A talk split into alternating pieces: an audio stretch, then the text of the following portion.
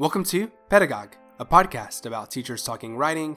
I'm your host, Shane Wood. In this episode, I talk with Christina V. Cedillo about her teaching and research on affect and embodiment, critical embodiment pedagogies, invisible disabilities, connections between racism and ableism, disability studies and technology, and teaching basic writing. Christina V. Cedillo is Assistant Professor of Writing and Rhetoric at the University of Houston Clear Lake. Her research examines embodied rhetorics and rhetorics of embodiment and the intersections of race, gender, and disability, and highlights these issues in the creation of critical inclusive pedagogies. Drawing on critical race theory, disability rhetorics, and decolonial theories, her work highlights Latinx, disabled, and undocumented activism and other rhetorical praxes in response to historical and contemporary rhetorics of dehumanization. Her work has appeared in College Composition and Communication, RSQ, Composition Forum, and other journals and edited collections. She is also co founder and lead editor of the Journal of Multimodal Rhetorics, an online open access venue dedicated to the study of multimodality, particularly among marginalized communities and in commonplace context. Christina, thanks so much for joining us. I want to start with your article in Composition Forum. What does it mean to move? And I mention it again later. It's open access and it's such a lovely article. So be sure to go read it and check it out. In it, you write Rhetoric privileges movement, emotional, ethical, physical, Hence, composition pedagogy aims to teach students to move others toward particular stances or courses of action. These goals often rely on normate standards of emotional engagement and activity, based in standards of white, Euro Western, able bodiedness that associate certain kinds of movement with agency and expression. Later, you write, I argue that we must strive for critical embodiment pedagogies, or approaches that recognize and foreground bodily diversity so that students learn to compose for accessibility and inclusivity. Your teaching and research focus on affect and embodiment. Can you talk about what this looks like in terms of practices in your writing classroom? Um, so some of the things that I do have to do with pedagogy, and then some of them have to do with more of the spatial praxis and of course it's all pedagogy in, in certain ways but um, so on the one hand there's the more uh, concrete hands-on aspect of teaching writing. And so some of the things that i do is that i deliberately center things like affect and embodiment when we're studying writing. But um, so one of the things that i'll have uh, students do is um, we'll do analyses of texts, but rather than talk about logical meaning, I'll have them go through and talk about their emotional reactions to specific aspects of the text and what that does for them to uh, either agree or disagree or pay closer attention or to just kind of check out uh, to get them to understand that that's what rhetoric really is, right? Because I do agree wholeheartedly when Victor Villanueva talks a lot about how we've denigrated pathos so much in the teaching of writing, assuming that it's wrong because it's been used wrong. That uh, that's one of the things that I really want to rescue. So I always want to um, remind them that whether it's Cicero or Augustine or even today, that rhetoric always does the three things. It's to think, feel, and do. So we usually do the think, but we never really stop to think about what we want people to feel. I also talk to them a lot about how the feel part of it is what usually gets people to do, right? And so that's where the teaching of ethics uh, really has to stand out. I have them do a lot of reflections, also thing where it's like a shorthand version of speech act theory, where we talk about the different levels of meaning.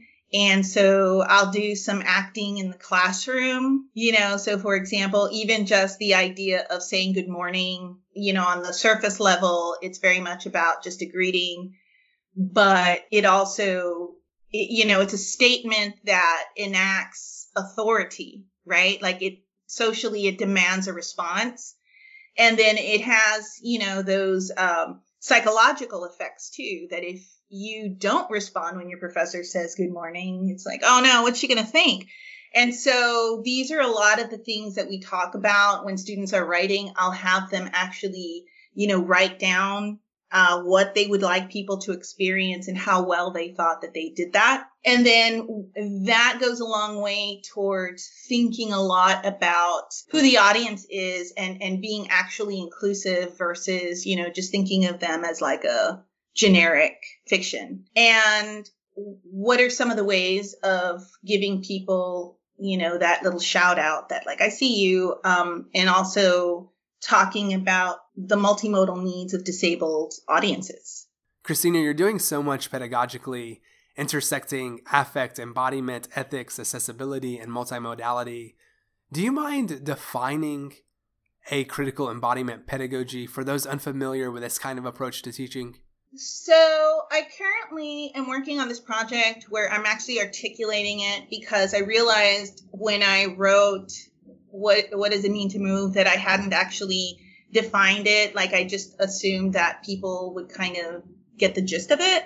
So critical embodiment pedagogy for me, uh, although it might look different for other people, it draws on things like decolonial studies. It has very much to do with that ethical responsibility of knowing whose land we're on and why it matters and how it affects everything like uh, gender norms, how colonization has rendered certain populations like trans folks and, and non-binary folks and genderqueer folks especially vulnerable right, by promoting that gender binary. And so it automatically leads us to talking about things like why we might use they instead of he, she, right?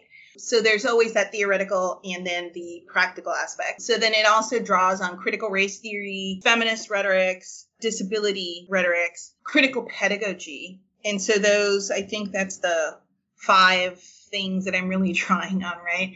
And then they all kind of combine in this need to, you know, as Freire said, to recognize students' essential humanity and for students to recognize the humanity of others while also allowing students to contend with the fact that when we're writing, um, it doesn't just happen in a vacuum. Um, we're constantly inundated. You know, I think as a field now, we're finally starting to think about those things when we think about new materialism and like the different uh, forms of ontology and, and how we're affected by it. But for me, I thought it was very important to center um, marginalized perspectives because you know growing up um, you can't not think about these things. You have to think about what do i have to do in order to be seen or heard? Um, you know what are all the influences that will prevent me from entering a college classroom and, and things like that? So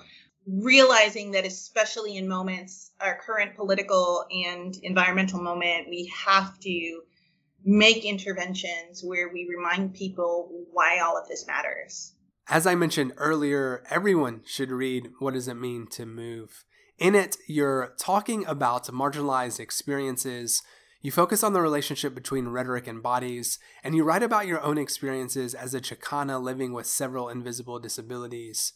Do you think you could talk a bit about how writing and rhetoric becomes oppressive or is oppressive for teacher scholars and students with invisible disabilities. That right there is the reason why I wrote this uh, article in the first place. Um, you definitely hit the nail on the head. It, um, so basically, one of the things that um, is a big discussion within uh, disability rhetorics is the way in which non disabled audiences tend to really think about disability in sort of a, in a specular way where people expect to see certain characteristics or else you can't possibly be disabled.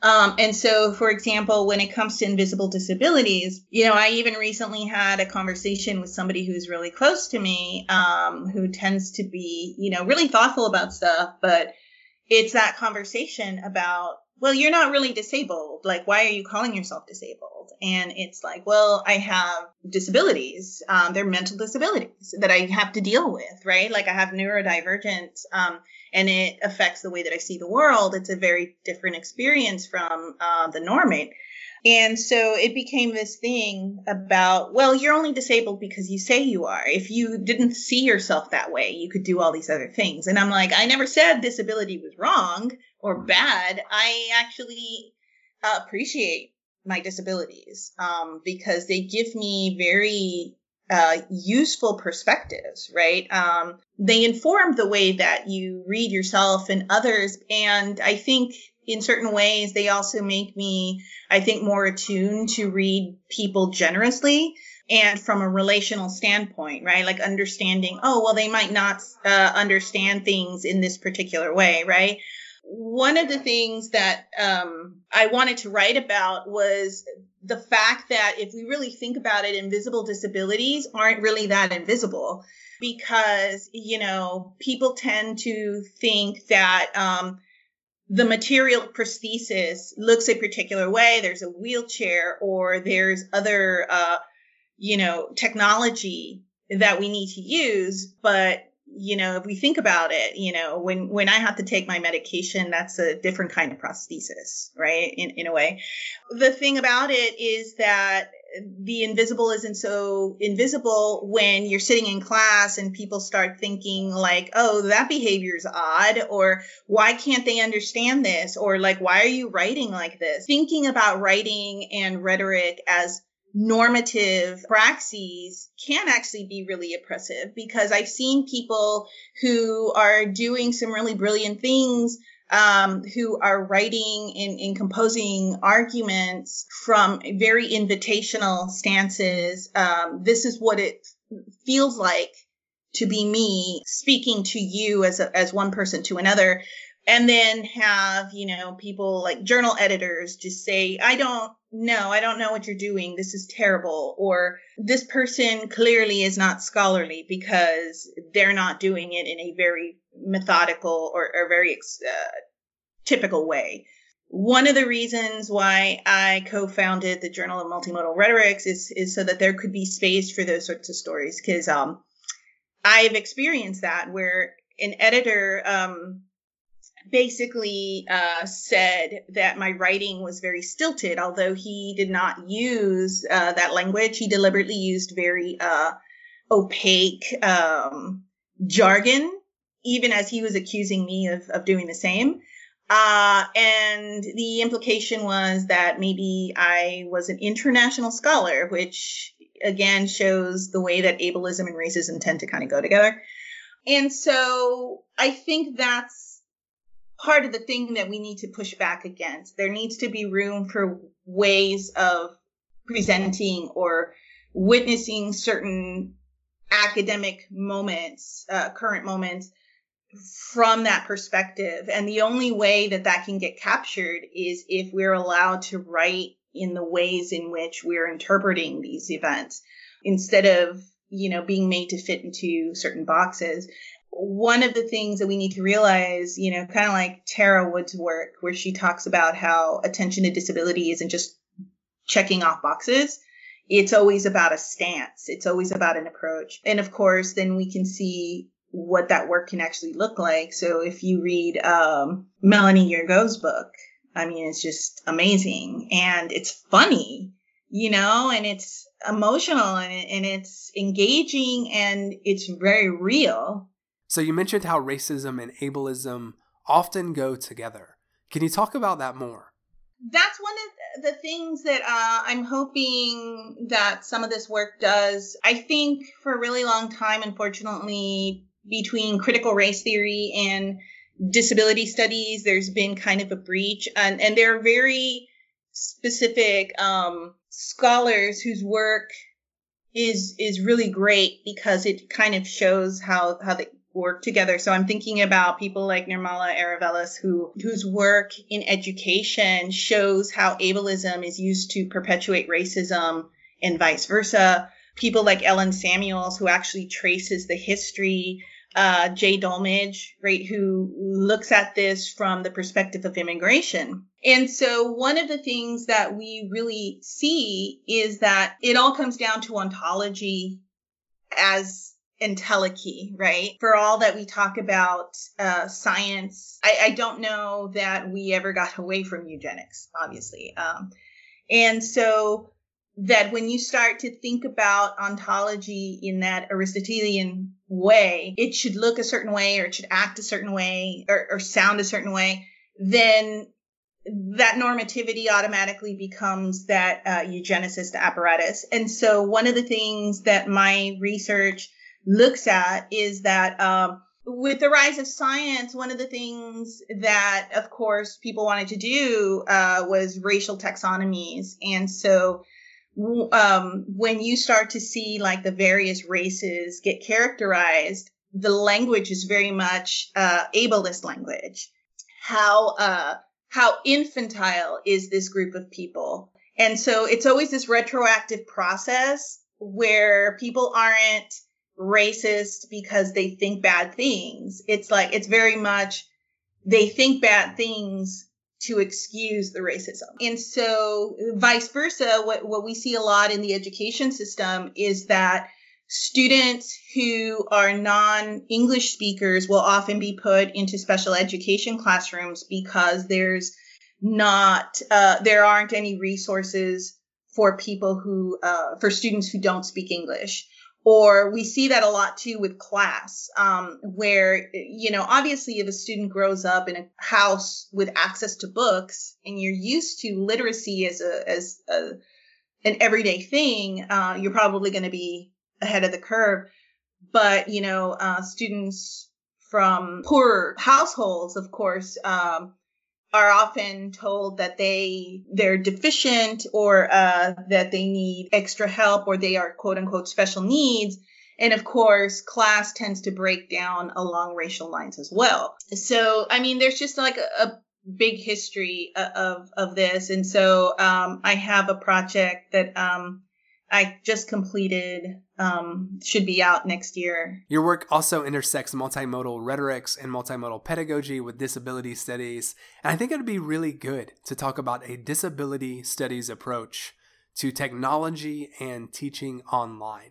Um, well, there's the really practical aspect. So, for example, um, how to design a PowerPoint with disabled audiences in mind, right? Where you use alt text if you're going to upload that online. You know, certainly people on the CDICC and the Disability SIG in uh, 4Cs have really been active in trying to get people to think through these things. So, for example, providing conference um, copies, right, in in regular and large print, and for most people, they send they tend to think of that as um, it's it's just a courtesy, and and it's not. It's an appeal to multimodality because the person is there and you may be seeing them and or listening to them you also have access to the paper depending on so for example as someone with you know adhd you know neurodivergent people can often use the the paper to follow along and it helps us to you know it's kind of like a recursive process. So it's definitely an approach that has to be uh you know conditioned over time right? Where you know people might not think about certain things but then as you start trying to become much more uh, open inclusive generous you're like oh what about this group of people? What about this group of people? And so i think uh, in in the practical aspect that's what that might manifest as. Uh, for me, I think that disability studies and also, you know, like thinking about things like race and culture really open the door to what um, I call a, a critical multimodality, right? Um, and for me, like critical multimodality is when we think through multimodality from that perspective that automatically is going to center what has been construed as difference and also thinking um, through what difference itself allows to be an affordance. Because just because we all have access to the same technology or media doesn't necessarily mean that those modes are going to mean the same depending on who we're talking to, right? Certain cultures are going to prefer certain things. And so I think for me, disability studies really it allows for us to really start considering what it could be to um, to remix multimodality itself where you know for a long time and this is my common argument is that um, we've we've tended to privilege the digital at the expense of as we were speaking earlier you know like there's some students with everything going on right now who might not have access to internet. What does that look like right? Um, when Kress is talking about limitations and affordances, I think for a long time we've really taken those terms uh, for granted without necessarily uh, interrogating what it means to be an affordance. Because, so for example, you know, one of the things about digital tech is that now we can throw in a YouTube video and people can see uh, what you're talking about, especially if it's sort of like a like a how-to. But that affordance isn't an affordance if you're talking about an audience that has visual impairment, right? And and your reliance on that particular mode is actually a limitation. I want to end with a question about teaching basic writing. Earlier, we talked about how teachers must consider how spaces are racialized and classed, who occupies certain spaces, who is making decisions, who has agency, what language are we using, what terms, what associations. In your article, Relating Our Experiences, the practice of positionality in student centered pedagogy, you talk about the importance of sharing experiences with students and how it's important for students to hear from teachers who come from marginalized backgrounds. Can you talk about the impact sharing experiences, which is often a really vulnerable activity, has on students in a basic writing classroom, which is often a really vulnerable site? Yeah, and, and I think that vulnerability is actually you know, at the risk of sounding, you know, sentimental, I think that vulnerability is a really beautiful thing because it means that we trust people, right? Uh, whether it's students trusting each other or their professor. And I think for me, like there's, if nothing else, for my to think that my students trust me to come to me to talk about writing is is something that I don't take for granted because it's never just about the writing; it's about who they are, right, as they're expressing themselves in in language story is really important right? As as a cultural rhetorician and i'm always telling people you have to uh, read Shawn Wilson's research of ceremony because from an indigenous perspective and certainly it's a perspective that really reflects my own background it's very much about how when we do research um, we always want to work from a position of respect relationality and reciprocity and so, what does it mean to respect our students when they are indeed very vulnerable in the classroom? What does it mean to engage the notion of, of relationality where it's never this monolithic? The teacher's up here and the students are down here. It's very much about I can't be a teacher without you, right? And without the teacher, who how are you a student? Uh, although i think that students are able to be students without a professor more often than professors can profess without the students. And and then of course that reciprocity it always has to go back and forth right? And so for me I, I think that that's where story really comes in. I always tell stories and sometimes they're not flattering. Sometimes it requires for me to be very vulnerable and to admit that I messed up. And this is what I learned. And I'm sharing this with you so that you don't have to go through that. I think it's very important that if students are coming into the space and are vulnerable, professors should also be vulnerable um, in the sense that vulnerability is not a bad thing. Uh, again, it, it creates community. It allows people to know that we feel safe within this space but also we can model vulnerability and mo- and I am I not to say that I want to add critical to everything, right? Like but I think there are such things as critical vulnerabilities uh, where we create like spaces where we all feel like it's okay to let our guard down and to open ourselves up to share who we are so that people can can really know us right? And I mean, in the end, I think that that's what rhetoric and composition are about, right? Like, especially when we're writing from a personal perspective. Like you are literally giving a piece of yourself, and, and who knows what people are going to do with this. So I think the professor, uh, the instructor, should always be the first person who is willing to do the things that we expect our students to do. I would not expect my students to be vulnerable in the classroom or to put themselves on the spot without me doing that. I think it, it shows that it's okay for them to do that.